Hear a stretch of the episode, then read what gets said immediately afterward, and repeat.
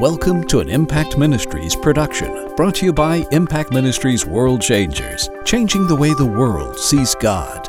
Learn how you can become a world changer today by visiting www.impactministries.com. Now, here's your host, founder of Impact Ministries and developer of Heart Physics, the self development programs that have changed thousands of lives around the world, Dr. Jim Richards.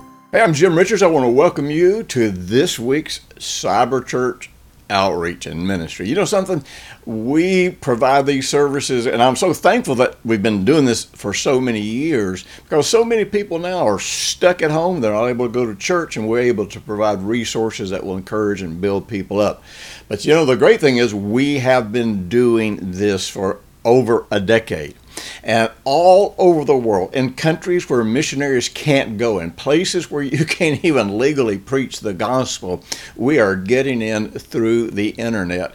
And uh, i just want you to know that right now you are going to church with people all over the world because people take this broadcast they use this cyber church broadcast as a way to have what we call i groups. I groups are where people meet in homes or other places, and even churches and other you know groups use this. But people meet, they go through these weekly uh, teaching programs with a group of people. And then at the end of it, they discuss it, they minister to each other, they find ways to use this material, they make decisions about how they're going to put it into practice. So, you know something? I just appreciate so very much that you're a part of this. I appreciate that you're here with us.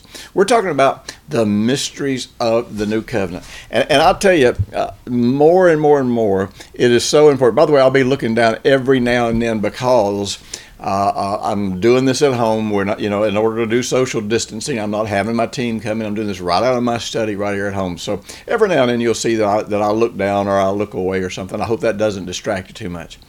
But I want you to understand something. Remember, and if you haven't followed me through this, you might be a little bit confused about the whole concept of a mystery. A mystery uh, is something that people come into, and in a certain sense, they come into an initiation. Well, our initiation is that is that we get born again. That's why our, that's our first initiation into the mysteries of God. And I'll tell you, when you start looking through the scriptures at the concept of a mystery, you start discovering that that everything about the kingdom, everything about everything about our walk with God, is in fact a mystery.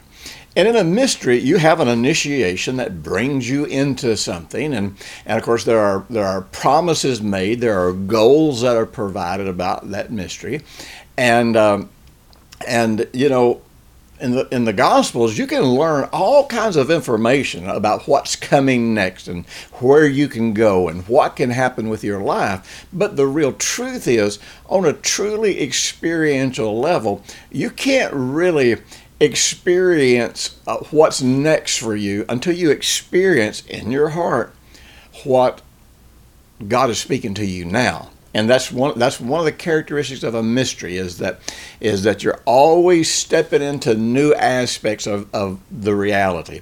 Now keep in mind the occult and, and, and secret societies and, and even the Antichrist himself, that whole process is a mystery, the mystery of iniquity.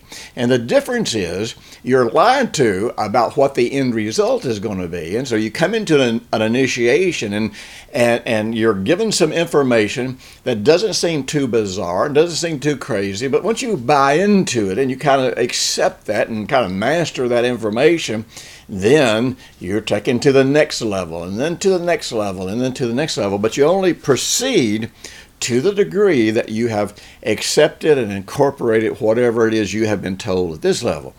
Now, in the occult and in the world of, of Luciferian lies and Luciferian doctrine, at some point, once you've become sufficiently brainwashed, at some point down the road, you find out what the true agenda is, and you find out that it was not really exactly what you were promised up front. Well, it's not that way and the mystery of the kingdom. And the mystery of the kingdom, God says, This is what I am offering you.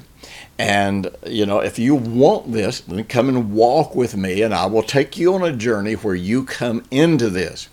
Now, legally, it, it, all becomes ours right off that. When we're born again, all that God has for us becomes ours. But the mystery is the journey. Even though God maps out the journey, you can go read the Bible, you can find exactly what the journey entails. But because of the fact that we all come from different places in life, even though even though we, we we're going to all deal with truth, uh, the same truth, we're going to be at different places, and what truth we need to get working in our life today may be different than what somebody else needs because we've got to come out of our past in order to step into uh, the truth that gets us whole and gets us ready to take the next step. So, uh, the, all of our life, we will be taking steps into new experiential knowledge of what God has given us in the Lord Jesus. So, so you know something. This is this is what Impact Ministries is all about. We make disciples. We provide you with with practical. Uh, wisdom and wisdom is the practical application truth. We provide you with the truth that you can put into practice, and you, and we help you understand how you can take that and incorporate that into your life and develop that into your heart's beliefs, so that you can just keep like improving the quality of your life, experiencing a greater quality of life. Now, and this thing about the new covenant, uh, there are many mysteries of the new covenant. There are many things about this that that at first glance maybe seem really obvious, but then as we're walking them out, we begin to see subtleties about how we incorporate these things into our lives. Now, one of the things, and by the way, let me say this every mystery of God is laid open, it is not hidden from us. The only thing that hides the mysteries of God from us is the fact that we usually have an opinion or a belief that we have embraced, and we are so invested in it that, uh, that we will hold on to our opinion and resist surrendering our opinions. We resist surrendering our beliefs to God. This is why the Bible teaches us about humility. Now, humility is not walking around with your head down, it's not walking around all beaten down and defeated. Humility is, is the confidence that, that it takes to be able to surrender our will, our opinion, our beliefs to, to God and be disciples who are taught of the Lord, who can leave our past behind, who can leave our past beliefs behind, who can leave our past issues behind and walk out of them the, the way that God teaches us to, but also walk into this new quality of life. Now, one of the you know things that that we hear people talk about, and this is one of these concepts that is kind of a paradox because you know there, there are all of these great things that we have in god but all that we have in god we have in him and by him because of the fact that we are in jesus. Now you know, I first began teaching about our identity in Christ back in the early '70s, and, and I'll tell you, it, it has been a it has been a journey for me to continually uh, really get a better understanding of what that really means in real life. Because, because honestly, uh, for so many years, most of the people that I would hear teach about identity in Christ, number one, it was more of just a positional thing. It had, it didn't really have much to do with operating faith. It didn't really have much to do with how we live our lives. It was just a technical, uh, positional, legal thing that said, okay, I, I'm in Christ. Well, the truth is, remember, everything that we're going to experience with God that is already freely given, we only experience it to the degree that that we believe it in our heart, that we believe it's a fact. And really, we not only believe it's a fact, that we, but we begin to build our life around that fact. And we begin to uh, uh, bring that into how we operate our faith walk with God. So, so we're in Jesus, but that's more than a technicality. That becomes part of, part of a major basis of our faith. Now, when we begin to think about the fact that, that we are in Christ, then suddenly these in Him scriptures and I can remember, you know, back in the 70s, I began to, I, I went through my Bible and I highlighted all the identity scriptures. And this, you know, I had every Bible I ever had, I color coded it. And so I had a color code for, for identity scriptures. And that was any scripture that would say, uh, you know, that would use the concept of being in Christ or through Christ or by Him. And so everything that had to do with the fact that when I got born again, I got baptized literally into the body of Christ, then I wanted every, every sense of who I was to emerge out of the fact that I was in Jesus. It was amazing. I, I, say this all the time. It sounds pretty insulting. I don't really mean for it to sound insulting, but the truth is, we kind of almost have a Christless Christianity in the 21st century because we talk about Jesus all the time, but the real truth is, very rarely do I really hear people talk about their journey with God in a way that puts Jesus as the center focus and the basis for, for why we can trust God, the basis for what God has for us. And so one of these places is in the New Covenant. now, you discovered last week, I think it was that uh, that God made a covenant of peace with the Lord Jesus Christ, and that we actually enter into that covenant uh, because we are literally baptized into Him. Now, the word baptized it, it, it, always has mean to immerse and to cover over. So I, I don't want to argue with people about how you got baptized or whether it's valid or not, because the real the most important thing is what you believe in your heart. But at the same time, if we were baptized into the body of Christ, then then I mean it's literally like going into Him, and uh, and when God looks at us, he sees Jesus because we are in him. Now, that is so hard to wrap your head around. That's another one of those mysteries. I'm in him. I have personal responsibilities.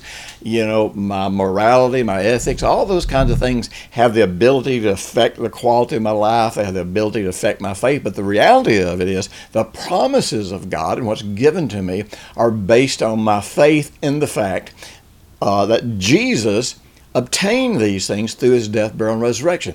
My deliverance from all the curses of the law is based on the fact that Jesus suffered all those curses and all those consequences, and I'm in him, therefore I can't, you know, I can't suffer them again. But all of that comes together under the concept of a covenant. Now, I hear people often talking about their covenant with God. I am in covenant with God. Well, that's really not how it works. I mean, it sort of does. But the truth is, the covenant that we are involved with with God is the covenant that God made with Jesus. You know, in, um, in Isaiah 52, it, go, it, it, goes into the fact that the main reason people hate God and, and blaspheme God turn their heart against God is because of, of the misinformation is given to them by their leaders, and because that misinformation, they they succumb to uh, uh, uh, being oppressed and and being dominated and being controlled. And so then Isaiah 53 goes into you know what God has done about that for us and how that Jesus became our sin. He suffered all that we should suffer. He paid the full price and that he died and of course he was raised from the dead and he and, and through being raised from the dead, he conquered our sin and, and he left all of the sin, all the consequences of sin in the grave. And so when we come to Jesus to get born again, and it, it just amazes me that this is totally left out of, of people sharing the gospel. Uh, we're supposed to believe in our heart that God raised Jesus from the dead, and as such, then he is our Lord. Well, you know, you don't really hear much about lordship. You don't hear much about believing in the heart, and you don't really hear much about the resurrection of the Lord Jesus having anything to do with our salvation. Uh, or you might just hear it glossed over in, in vague references. But but when you believe something in your heart, one of the things that happens is you so identify with it that, for example, if I if I believe in my heart, now if if in my mind I have intellectual knowledge of the fact that Jesus was raised from the dead, that is just information. That doesn't bring any transformation into my life. It's it can if I'll meditate on it and if I will influence my heart with it. But see, when you believe something in your heart, uh, it alters your sense of identity. So, so when I believe in my heart that God raised Jesus from the dead, I become so one with that that I, I can't separate Jesus being raised from the dead with me being raised from the dead. In other words, my you know, I believe in my heart that Jesus conquered my sin, that I have this sense that I've conquered sin. When I have this sense that Jesus has eternal life, I have the sense that I have eternal life. It's all about it's really all about identity that comes when you when you believe something in your heart. So that's why the Bible tells us that we are seated with him in heavenly places. Uh, so, so if, if I believe that Jesus is seated with God in heavenly places, I believe that in my heart, then the truth is, I see myself as seated with God in heavenly places. If I see that Jesus is accepted uh, by the Father, I see that I am accepted in the beloved. I am accepted right along with Him. So we have to understand something. God made the new covenant, which is called the covenant of peace, he made that covenant with Jesus. He did not make that covenant with us as individuals. Now, if God ha- if God made individual covenants w- with people, uh, then then, then first and foremost, the covenant would not be sure because then your personal failures would violate the terms of the covenant. And I don't know about you, but I don't want to stand before God on my personal successes or my personal failures because I know where that would leave me.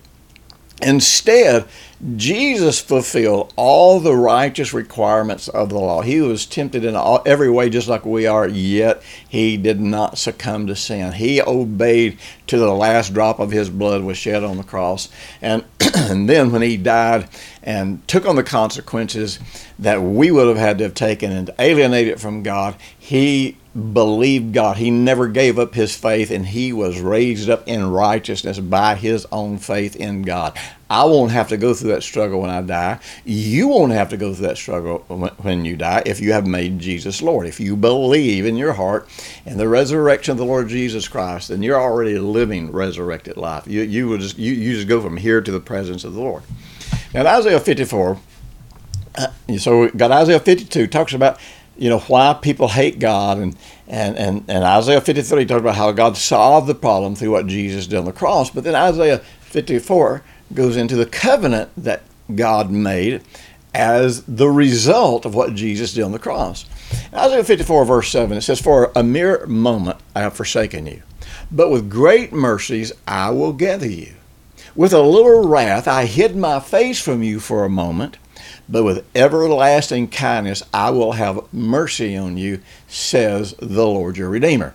Now, who is he talking to here? He's not talking to us. He's talking to Jesus. Because on the cross, he poured out all of his wrath for all the sins of the world. Now, this is why the Apostle Paul says that, that in Jesus, we have been delivered from the wrath of God. We never have to be afraid of God pouring wrath on us because if we are in Jesus, for God to pour wrath on us, He would have to pour wrath on Jesus. And then he goes on and he says, For this is like the waters of Noah to me, for as I've sworn that, that, the, uh, that the waters of Noah would no longer cover the earth, so I've sworn that I would, no, I would not be angry with you, nor rebuke you. For the mountains shall depart and the hills be removed, but my kindness shall not depart from you, nor my covenant of peace be removed, says the Lord, who has mercy on you. So he said, Now listen, you know, I poured out my wrath on the world in Noah. And, and you know, I wish I had time to go into that because because this was really we misunderstand wrath. Wrath is usually the action that God has to take as the only means possible to save the innocent. It's, it's, really not about just the fact that he, it's not him just wanting to kill people and wanting to wipe people out. And because the bloodline of the Messiah was on the verge of actually being totally eliminated from planet Earth, the only way God could uh, protect the bloodline and make sure that Jesus could come was if he wiped out uh, the, the whole corrupt world that had been corrupted by, uh, by the not only just the wickedness, but also by the Nephilim, the, uh, the, the interbreeding between uh, women and fallen angels. And, and, a lot of people just don't believe that happened. Well, I'm, I'm sorry. It's just it's just it's just in the Bible. But but God compares what happened to Jesus on the cross to what happened to Noah. And he said, Look, I swore to Noah that I would never, I would never destroy the earth by water again. That's amazing. We trust that promise. We trust that covenant that God made with Noah. God put a rainbow in the sky, but and you know, and the rainbow came about. Uh, I'm sure as you know, because this this the, the Earth so changed. There'd never been a rainbow before because everything about planet Earth shifted and changed. Now, it's amazing though. We believe in a covenant that God made with Noah that He sealed with a rainbow, but in Jesus He made a covenant about being delivered from wrath that was sealed with the blood of Jesus. And he established a covenant of peace that says you I, you know I will never do this again. In other words Jesus can't be crucified twice. This can't this can't happen twice.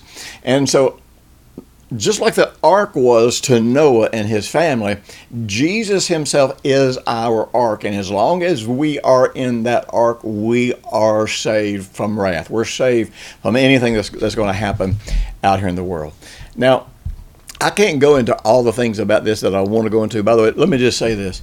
If you are interested in going much, much deeper and understanding the covenant of peace, and understand the dynamics of the covenant of peace, and how to put this to practice in your life, man, you can go right now and you can uh, download the series, The Mysteries of the New Covenant, and you will get about uh, between six and eight hours of, of very in-depth teaching. And, you know, we provide that because there's some people, number one, that just want to invest in themselves more than they can through these cyber church programs.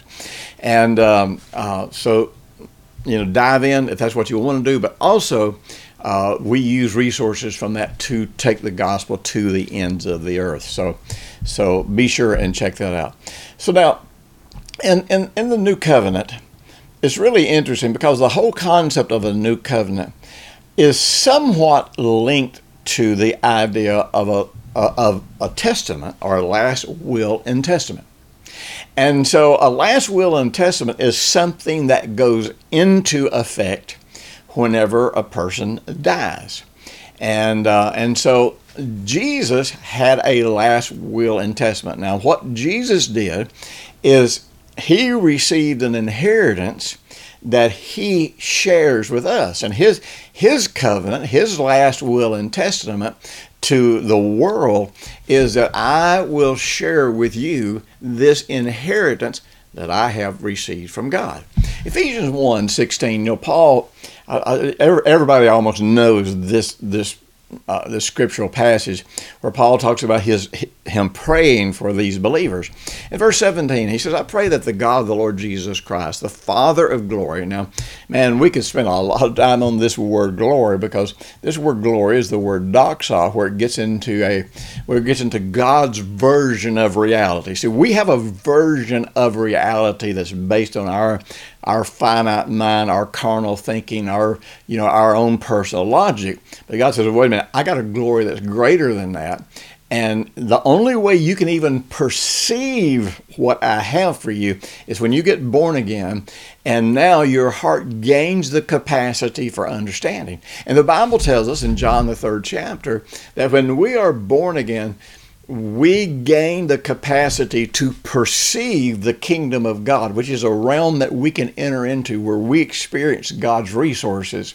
Now, keep in mind, getting born again does not, it legally gives you everything, but it does not mean you have entered into and are experiencing everything because that's all about what you do in your heart based on uh, what we have through the Lord Jesus Christ. So he says, but I'm praying uh, that Paul says that God, the Father of our Lord Jesus Christ, the Father of glory, will give to you the spirit of wisdom. And by the way, wisdom always gets into practical application and revelation. And revelation is not something weird that God just shows you that's not in the Bible. He, he, he's talking about what God has revealed in the Word of God. And he says, in the knowledge of Him. In other words, there's a revelation, there's a way that changes how you read the Bible, how you understand the scriptures, how you interpret the scripture, and it is through the knowledge of the Lord Jesus Christ. In other words, Jesus was the exact representation. Every scripture, Old Testament, anywhere in the New Testament, has to be evaluated. Our understanding of how we interpret it, how apply it, has to be evaluated in light of the life, the teaching, the death, burial, and resurrection of Jesus. And until we interpret it based on the knowledge of Jesus, then, then the real truth is we're, we're, we're off base. Well, this word for knowledge, by the way, is an experiential knowledge. This is a revelation that's it's not just getting more information, it's a revelation that comes from experiencing something. And he says, I pray that the that the eyes of your understanding will be enlightened. That word understanding uh, relates to the heart. It, it, it, it, in fact, it could have been translated the heart. Usually, the word understanding in many places in both Old and New Testament is actually just the word for the heart.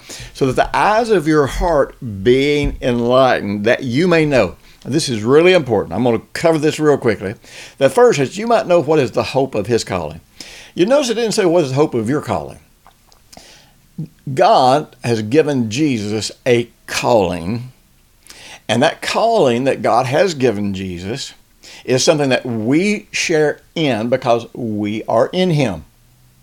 And he says, and also, I want you to know what are the riches of the glory of His inheritance. He didn't say of your inheritance because why?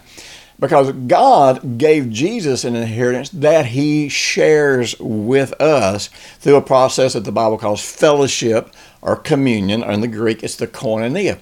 We we share in this inheritance to the degree that we fully wrap ourselves around Jesus, that we become one with Him. We align our sense of identity. We align our sense of what we have in God with what He has obtained through His death, burial, and resurrection. And then he says, and also, and what is exceeding greatness of his power towards who believe. And he goes on to explain that that is the power that God used when he raised Jesus from the dead. So, so the power that works in us is the is resurrection power. We share in that if we are wrapping our lives around and we sense ourselves as being one with the resurrected Lord. Now, when it comes to this inheritance that we have, this last will and testament, as you know, Jesus did all that was required to receive the inheritance. So we're not out here trying to do something to get the inheritance. Our one qualification, according to the book of Colossians, the first chapter, I think about the 12th verse, is that, that, that, we are qualified for the inheritance of the kingdom of light because we are in Jesus. So my question is when you're, you know, when you are seeking to take hold of the promises of God, what is your faith in? Is your faith in your faith? Is your faith in your prayer life? Is your faith in how you've lived your life? Or is your faith in the fact that Jesus himself obtained this inheritance? And of course, when he died, he then left us his inheritance to share with him, with everyone who would become one with him. So my ability to share in that inheritance is all about communion. It's all about being one with him. But here's the amazing thing. You know, a lot of people get inheritances and then some family member comes up and contests it and suddenly suddenly you get cheated out of the inheritance. Well, what's interesting is when he rose from the dead, he rose and became the advocate that would ensure that the inheritance is always in force and that we absolutely cannot lose it. Listen, I'm telling you, there are so many incredible things about this mystery of the new covenant. We're going to talk about it next week. Cannot wait to talk to you then. Thanks for listening to the weekly Impact Ministries World Changers podcast with Dr. Jim Richards. If you like what you've just heard, we encourage you to share our web address, www.impactministries.com, with friends and colleagues. Be sure to check out the resources section of our website for previous podcasts and our videos. Join us next week for another great message by Dr. Jim Richards.